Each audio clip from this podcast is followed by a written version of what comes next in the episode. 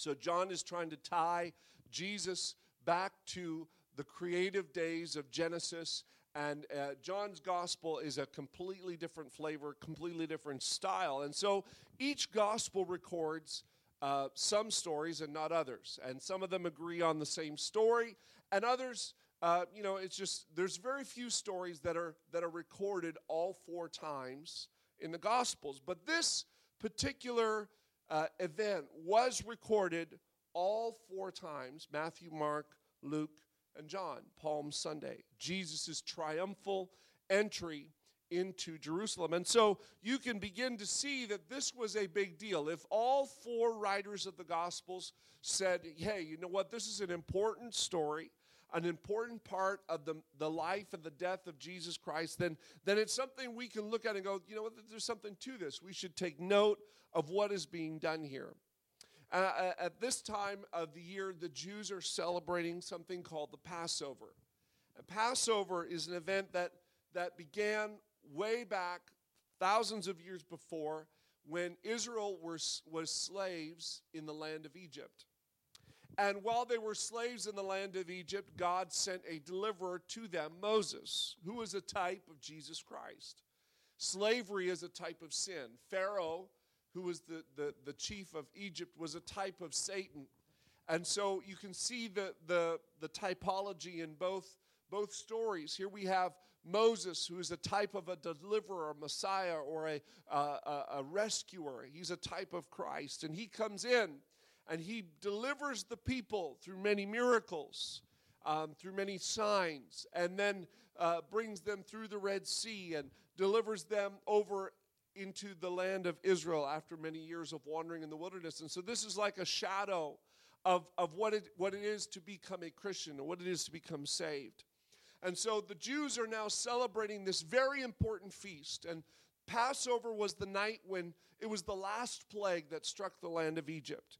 And uh, Egypt had already massacred millions of Jews, millions of people over the years. They had killed, brutally treated them, enslaved them viciously to hard labor in, in building the cities of Egypt. And one in particular time, Pharaoh didn't like the fact that there were a lot of boys being born. And they thought, Pharaoh thought for sure that this nation was going to grow so large that it was, even as slaves, was going to get bigger than Egypt and eventually just take over and overthrow the Egyptians. So Pharaoh decided he was going to have all the midwives kill the firstborn boys of the Jewish population. And he did this. It was a terrible event. And so as a final stroke, a last plague, a last uh, chance. God had given Pharaoh so many chances and given him so many warnings. And finally, Pharaoh said, I'm not going to let you go. And God said, All right, fine. Then, then tonight is the night that the angel of death will be released into the land of Egypt, and every firstborn child, from the, from the Pharaoh down to the servant girls, and uh, even of the cattle and of the dogs, every firstborn individual is going to die this night. But if you are an Israelite, if you are a Jew, and you take a lamb and you take its blood, you, you slay the lamb, you take the blood of that lamb and you put it on the doorpost of your home. When I see the blood, the Lord said, I'm going to cause my angel to pass over your house. You won't, you won't suffer the plague of the death of the firstborn sons. And so Israel performed this feast and they, they ate bitter herbs, they ate unleavened bread. They ate the lamb roasted with fire, and uh, they, they, they had to consume the whole thing. They had to eat with their shoes on, with their belt around their waist, and their staff in their hand. Uh, it was fast food, it was the first fast food meal in history. They had to eat it quickly and they had to eat it ready to go. They couldn't, they couldn't sit down to a luxurious meal. It had to be something quick because God was going to do a quick work and deliver them from their captivity. And so Jesus is now celebrating and his coming up to this Passover feast. And it was a big deal. It still is to this day. Jews celebrating Passover, it's still a big deal for them. And so Jesus is now coming to the end of his life and he's about to celebrate Passover with his disciples. Interestingly enough, the same night that they celebrate Passover is the same night in which Jesus was crucified on the cross. Showing us that by the Lamb they were rescued from death. So by the death of Jesus Christ are we rescued from the penalty of sin.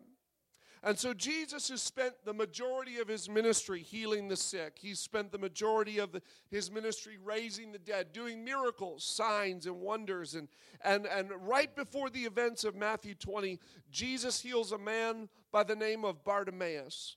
And Bartimaeus was a man who was blind, and he came to Jesus and he cried out to him and he said, Jesus, thou son of David, have mercy on me. And this, this title really shook the political and religious world because the, to call somebody the son of David was, was in fact to call them the deliverer. You're the next Moses. You're the next deliverer. Like David was the king of old and the deliverer of the people of Israel, so Jesus is the son of David, and he will come and deliver the people from their sins. It was tantamount to calling Jesus the Messiah, which the Jews had long awaited the prophecies of, of the one who would come and deliver them from their captivity. And so the, the, the people began to stir at that, that, that declaration. And then, not too long after that, Jesus visits a man and his sisters and then takes off and goes around uh, goes off on another little trip and while Jesus is away that man whose name is Lazarus dies and is buried in a tomb for four days. And Jesus comes back to the tomb after four days of him being dead and calls him out of the tomb. And the man comes out all wrapped in his grave clothes, and he was brought back to life. And this staggering miracle of Jesus defeating death really shook the people. It really got into the fabric of their hearts. And they, they began to really get the idea that maybe this guy is exactly the son of David. He really is Messiah. He really is. He's been doing all these miracles, and now it's like the icing on the cake. He, he, he raises a man back from the dead. Now, can you imagine?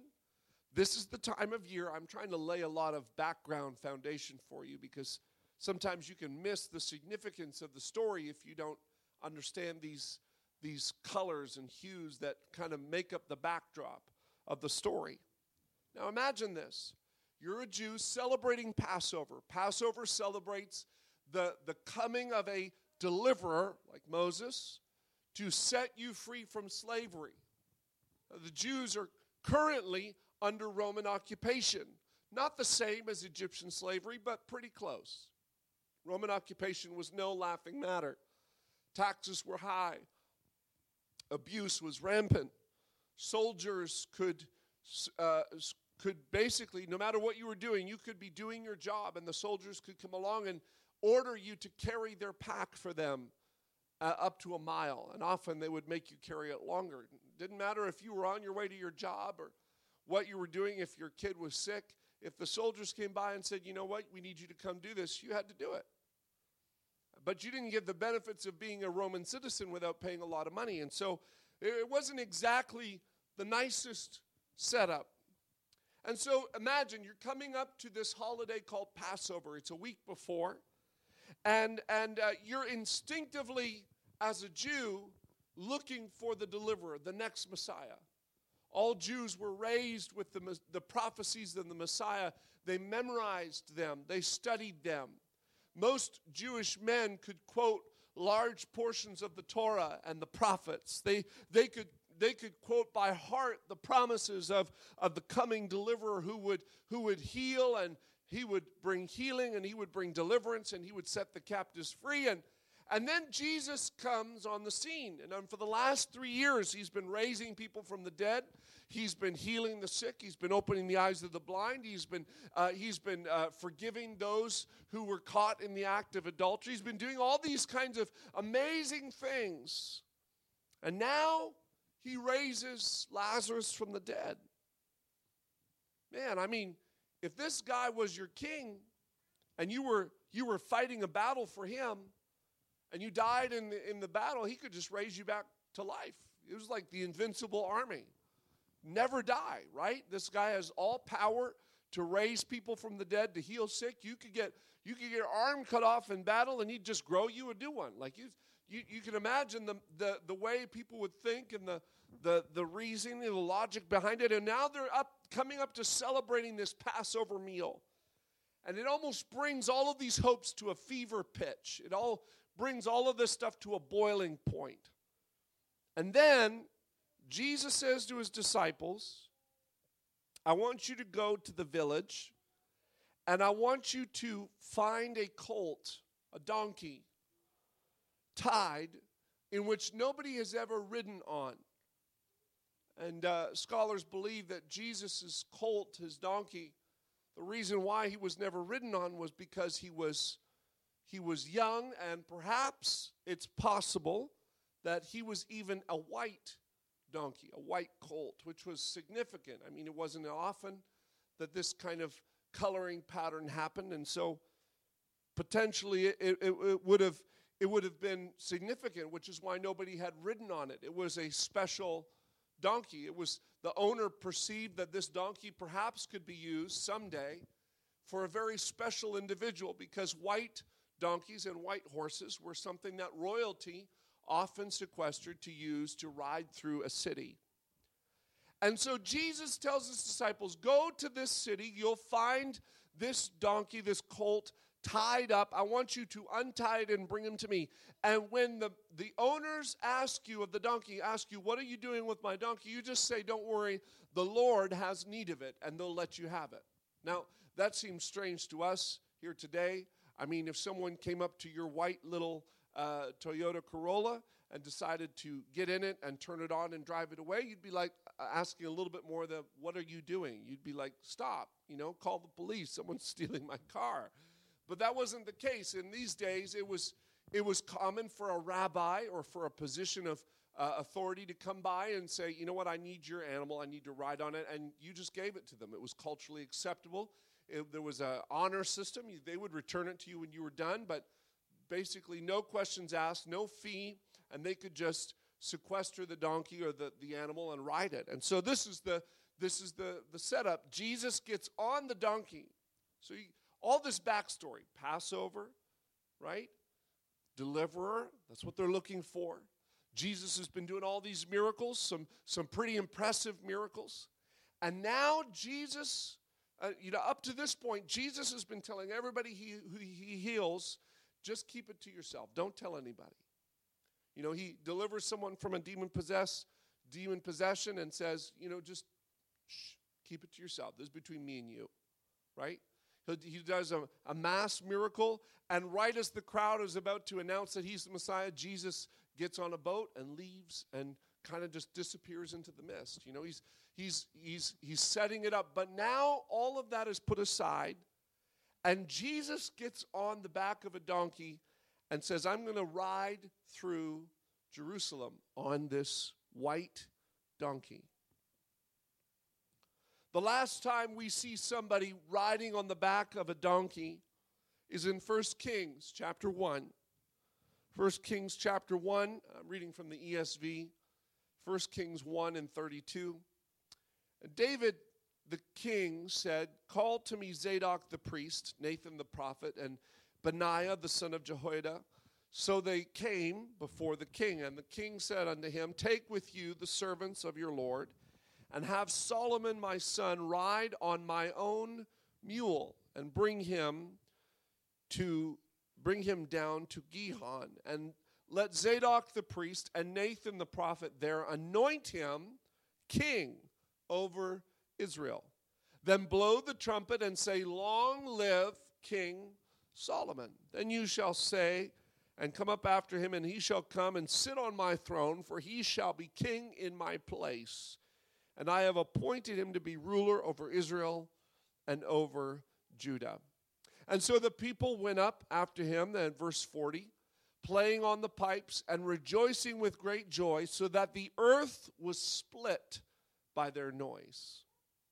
This is the last time we see a, an individual getting on a donkey and parading through Jerusalem, was when Solomon became the king.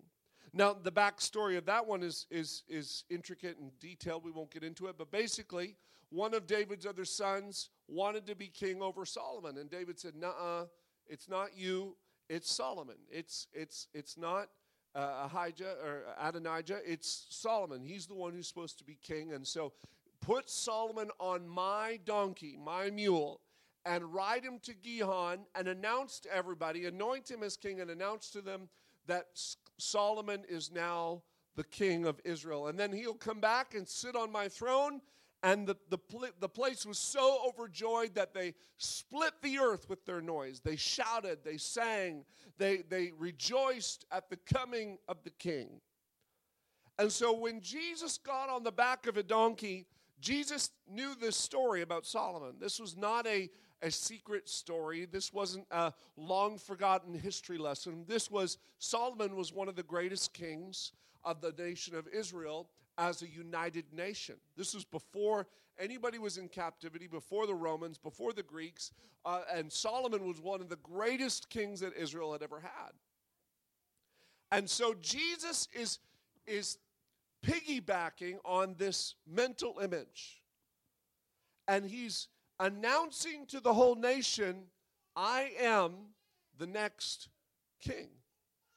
Jesus is, is announcing it in a very poignant and, and straightforward fashion. There is no hiding behind uh, uh, uh, uh, an interpretive understanding. There is no mystery any longer, but Jesus is coming right out and saying, I am the king and you are not. That was the whole point of putting Solomon on the, the back of David's donkey was to, was to signify Solomon is the king and Adonijah is not. Solomon is the real king. And this other guy that's over here proclaiming to be king, he's the false king, and Solomon is the real king. And what Jesus was doing, he got on the back of the donkey and he was essentially saying to the crowd, I am the king, and anything else in your life that is trying to take the throne and trying to set itself up is not the king. Now, this was very interesting. There's so much going on in this story. And so Matthew signifies that, that Jesus is actually fulfilling Old Testament prophecy.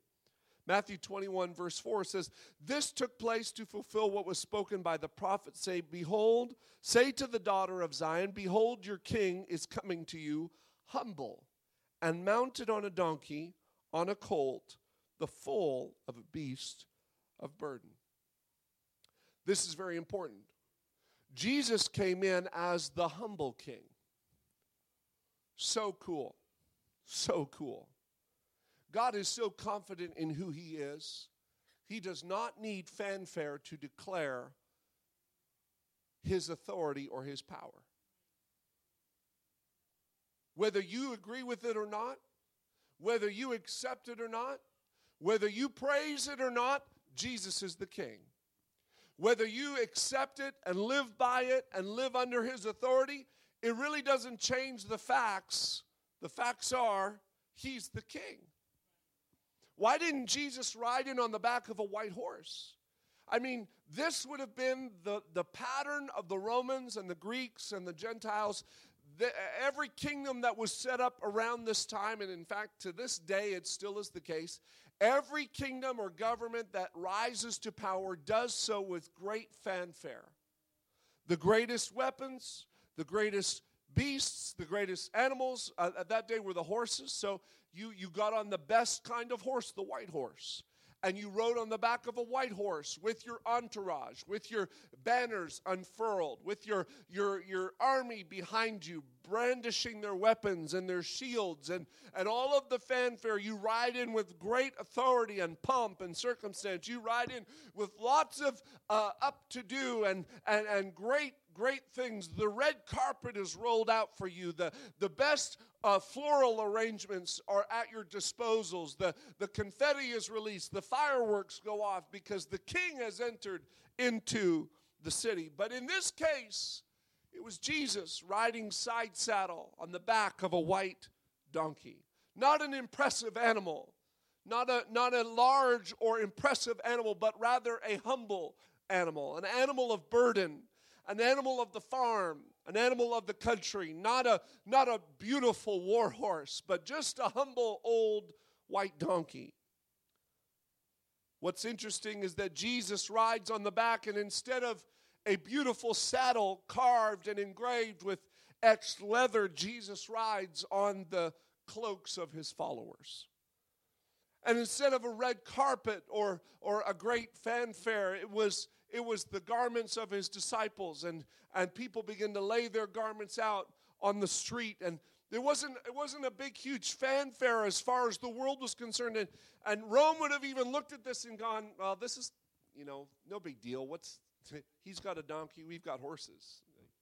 They wouldn't have taken much notice of it. It wouldn't have been it would have stirred them up a little bit. They probably would have gotten a little worried about oh, how's this? Is this going to cause a riot? Is this going to cause problems? But they weren't really threatened by Jesus' claim to the kingship of his people. See, it's the same style that Solomon did. Solomon didn't ride through on a war horse, he didn't want to incite war or a civil dispute. He just wanted to humbly announce hey, guess what, guys? That, that, that joker over there, he's not the real king I am. He's not the one appointed to, to rule, but, but I've been given the authority to do it. And so I'm just going to humbly take my place as the king of Israel. See, it's the, that same idea. When God created Adam and Eve in the garden, he gave them dominion over the earth. They were the king and the queen over God's creation. And so when, when Adam and Eve disobeyed God, they surrendered that authority over to Satan, and he became the God of this world. And so now Jesus, as the Son of God, he escapes that line of Adam and, and he, he, he gives gets the advantage over Satan, and Jesus came to expose and defeat Satan. Satan is claiming to be the God of this world, Satan is claiming to be the authority that reigns and rules. You look at every interaction Jesus has uh, with a demon or a demonic spirit, and they're all looking at him going, It's not your time yet. You're not supposed to be here yet. You're not, this is not how it's supposed to go. And Jesus just simply gives them a simple command and says, You know what? Just get out Get out and go. And you find demons begging with Jesus, send us into the pigs. Don't send us into the waterless places. Don't send us over here. Don't send us, but send us into the, the, the demons were, were, were par- parlaying with Jesus because they recognized his true authority. And Jesus was simply riding in on the back of a donkey to declare to the world, I am God, I am King, and Satan is not. But he didn't do it with a fanfare of authority. He didn't do it with a, a threat of military uh, overtaking. And, and here the church is still carrying that same humble attitude. The church should still have. Uh, Christianity has always been damaged and always been looked bad upon when it tried to take up the sword to enforce its doctrine. You look at the Crusades, you look at the Inquisitions, you look at the anything where someone has picked up a sword in the name of Jesus to, to enforce the gospel or to enforce the Bible on people with force or with military campaigns, it's always failed. It's always looked bad upon uh, by historians and culture. But anytime a church humbly rises to a place of service, every time a church humbly rises to a place uh, uh, uh, of ministry, and, and while their influence can grow, their, their, their appearance is, is supposed to resemble so much the resemblance of Jesus riding on the back of a donkey, humble and surrendered, yet with authority. Jesus basically said, I've, I've come that you might have life and life more abundantly. Jesus wanted the, the visible image to the people to be I've come humbly because I've come to give you life. I've come with authority, yes. I've come to do battle, yes. But I've not come to do battle with you physically. I'm not going to ram it down your throat. I'm not going to beat you over the head with it. I'm going to humbly present it to you in a manner of service and humility. Jesus came, Acts 26 18 tells us the purpose of the church is to be here to open the eyes of the blind that they may turn from darkness to light.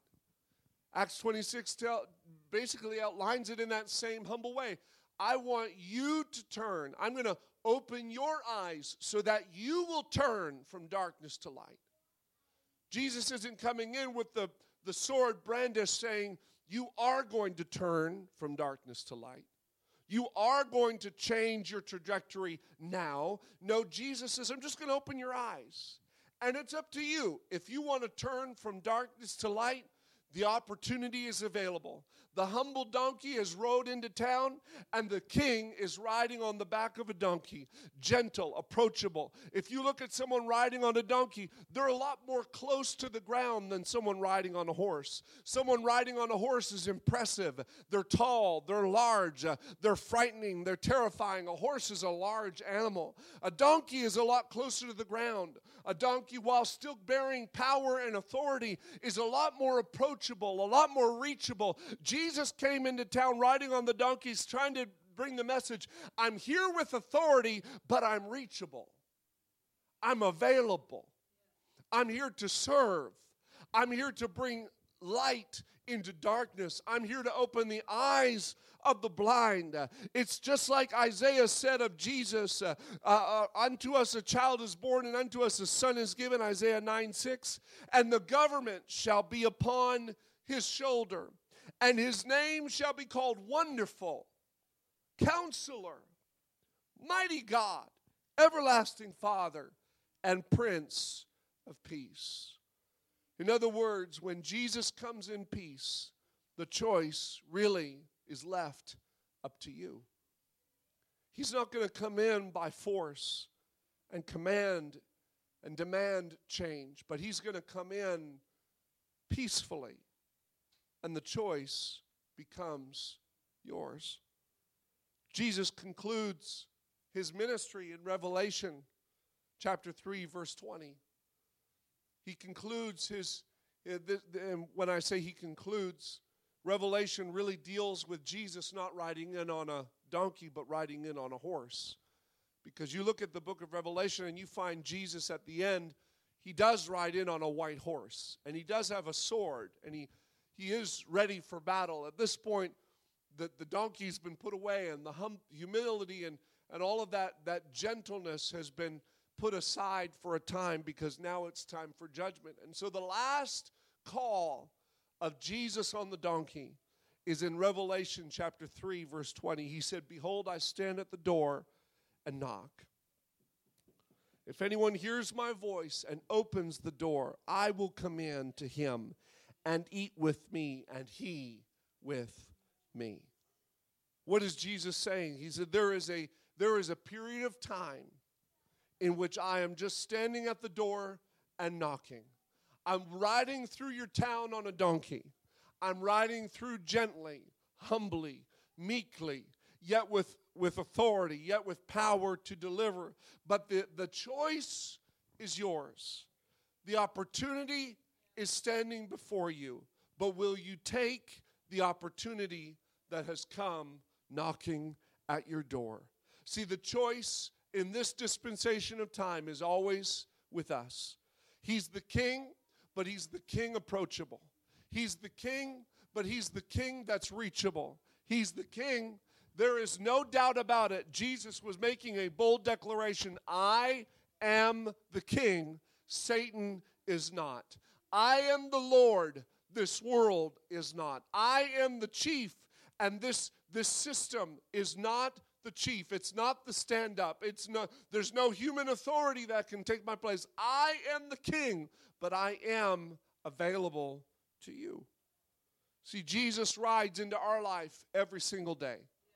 He rides through the streets of our own homes and through the streets of our hearts and our thoughts on a daily basis.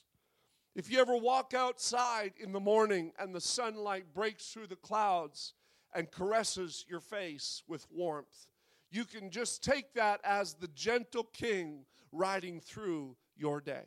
It's a moment, the, the, don't discount that. That's not just poetry, that's scripture. You read the book of Romans, and it talks about how God created everything to testify to his existence and to his love for mankind. So every time you see a flower that opens as the spring progresses and those beautiful tulips and early spring flowers begin to push out of the soil, you can look at it and go, That is so cool. That is so nice. Uh, and dismiss the fact that it was God who set that flower there in your path to remind you that He is good and that He loves you and that He's looking for you and that He's just a gentle king riding through the streets of your day. It might be in the smile of someone that you see, it might be in the provision that comes unexpectedly a check you weren't expecting, a financial blessing that you weren't looking for. It, it could be in the kind word that was unexpectedly given to you. Uh,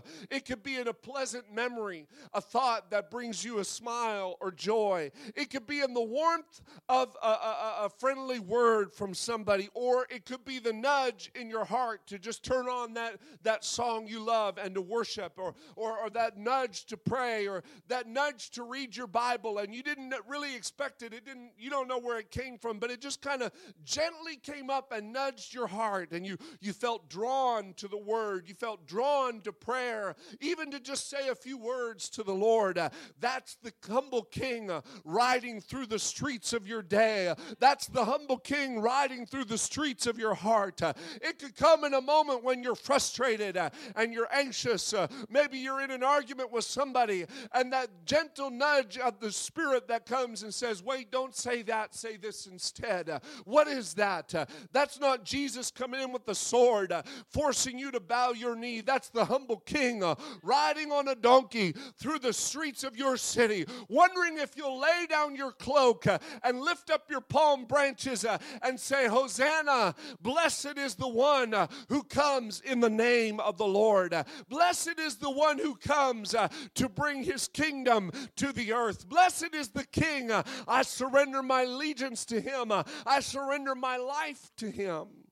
He's looking for you to surrender yourself. See, see, church is just supposed to be a reflection of what you do on a daily basis. What, how you worship and how you praise uh, in service should be a reflection of what you do throughout the week. Uh, that throughout the week, it should not just be a once, uh, once a year thing or once a month thing or once a week thing, uh, but there should be a daily interaction between you and your King.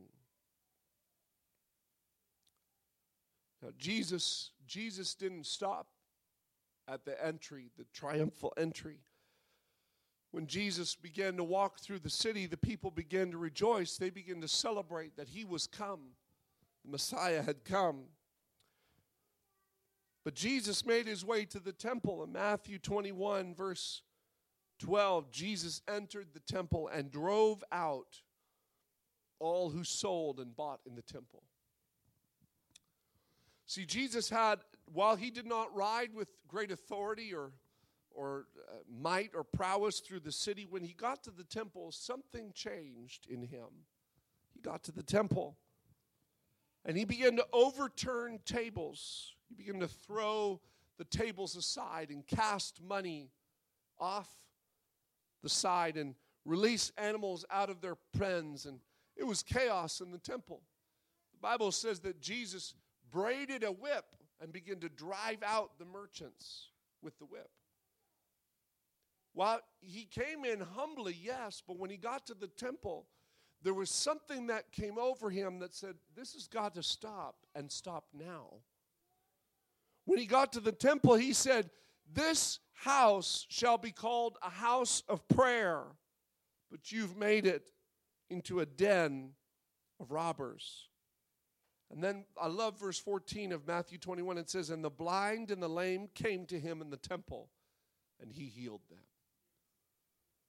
See, Jesus purged the temple with force because the temple was something that was supposed to have belonged to God. When he was allowed in the temple, he cleaned the temple out and removed things somewhat forcefully out of its gates. And the people had hailed him as king. See, the people had welcomed him in. They had sang, Hosanna. They shook the palm branches. They waved their, their branches and they laid down their cloaks. And so Jesus said, Okay, if you accept me as king, I'm going to act like a king. So when you begin to let the Lord into your life, guess what? He's going to clean out the temple. The Bible tells us that our bodies are now the temple of the living God, the temple of the Holy Ghost. That your bodies belong to God. God has created your bodies to house His Spirit.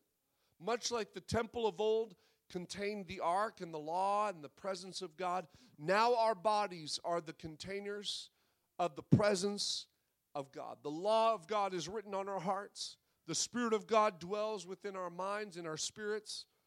And so our bodies become the new temple of God.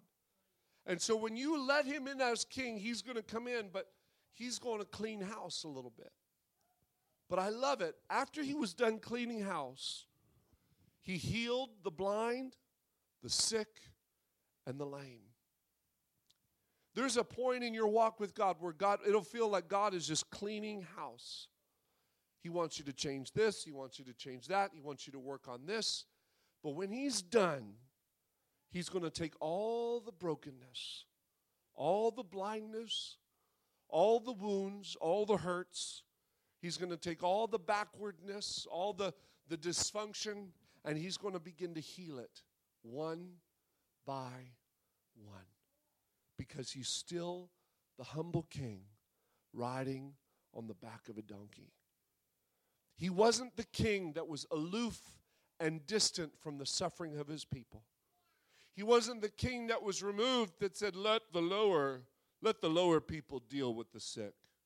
Let the lower ones deal with the, the, the poor and the destitute. No, Jesus was the king who lived among the poor and ministered to the broken and healed their sick and their lame.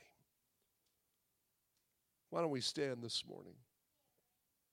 Jesus is looking to walk into the city of your life like he did in Jerusalem. He's looking to walk through the streets of your day, the streets of your home, the streets of your family. And he's wondering if anybody is going to acknowledge, hey, Jesus, you're my king. Hey, Jesus, you're my Lord. I, will I'll follow you today. I'll lay down my garments and let you be the king. I'll lay down my myself and allow you to rise up and become king of my house. Would you let Jesus into your life today? Would you open up your heart to him and, and how do I do that? How do I open up my heart, pastor? My heart is inside my chest. You don't you know, what do you mean when you say open up my heart? It, it means you hear what the message is being said here and and you take it in and you say, you know what? I, I actually do want Jesus to be king. I actually do want Jesus to be Lord of my life. I, I do want that. Lord, I, I surrender. Maybe your first step is just to repent of your sins. Maybe it's just to acknowledge, Jesus, you are the king, and I've I've lived my life as the king for so long. I've lived under the rulership of my own wants and desires for so long. But Jesus, I, I want to I want to make a change today. I want I want you to be the king. And a next step for you, I would encourage you is to get baptized in Jesus' name. Because that's where the king comes in and he cleans the temple.